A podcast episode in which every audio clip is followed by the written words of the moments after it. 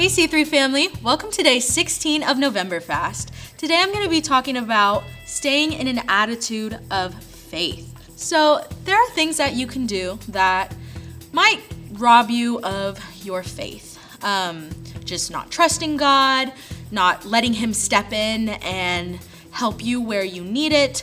Maybe it's in your finances. So your finances are a little bit tight and you're needing a miracle, but you just decide, oh, I'll just pick up a second job. Well, how about instead of trying to pick up a second job, you start praying. You think about, are you tithing? Are you setting aside that, that ten percent that you get of your paycheck and just giving that back to God? Is there something that you can do that you'd be able to step out of the way and put Him at the wheel of the car of your life? And just let Him take lead on that. Um, how can we kind of stir up our own faith? I stir up my faith by putting myself in situations where I know that I'm not gonna be able to complete this on my own. With job opportunities, yes, I can go out and go to job interviews, but maybe I'm reaching for a job that's a little bit out of my jurisdiction. Maybe I don't meet one hundred percent of the qualifications, but it's believing that God has opened this door and placed this job and this job interview in your life for a reason. I have a verse for you. It's Mark five thirty-four, and it says, "And he said to her, 'Daughter, your faith has made you well. Go in peace and be healed of your disease.'"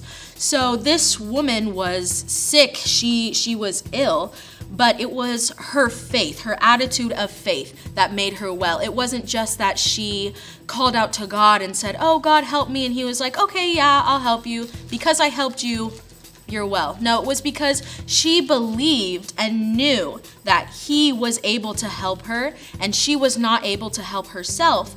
And so that faith was already stirred up in her. And because of that faith, she was healed. She was made well. So thinking about it, how can you make sure that you're already in that attitude of faith, that you're staying in that attitude of faith? Well, change your everyday vocabulary. Are you saying things like, "God, I trust you," when you're praying to Him? "God, I trust you. God, I trust you." Make that a sentence that you say every day. Number two, are you putting yourself in situations where God can actually step in and be God? Are you letting Him take that seat in your car and be the driver? Or are you pushing Him in the back, pushing Him even out of the vehicle? Is He the driver in your vehicle? Number three, are you just connecting with Him daily? Are you, not only do you have faith, but you believe in Him? You believe that He is going to follow through and come through for you. Well, thanks for tuning in. Be sure to leave a comment on how you stay in faith. And make sure that you finish up the rest of your NovFast responsibilities, and we hope to see you soon.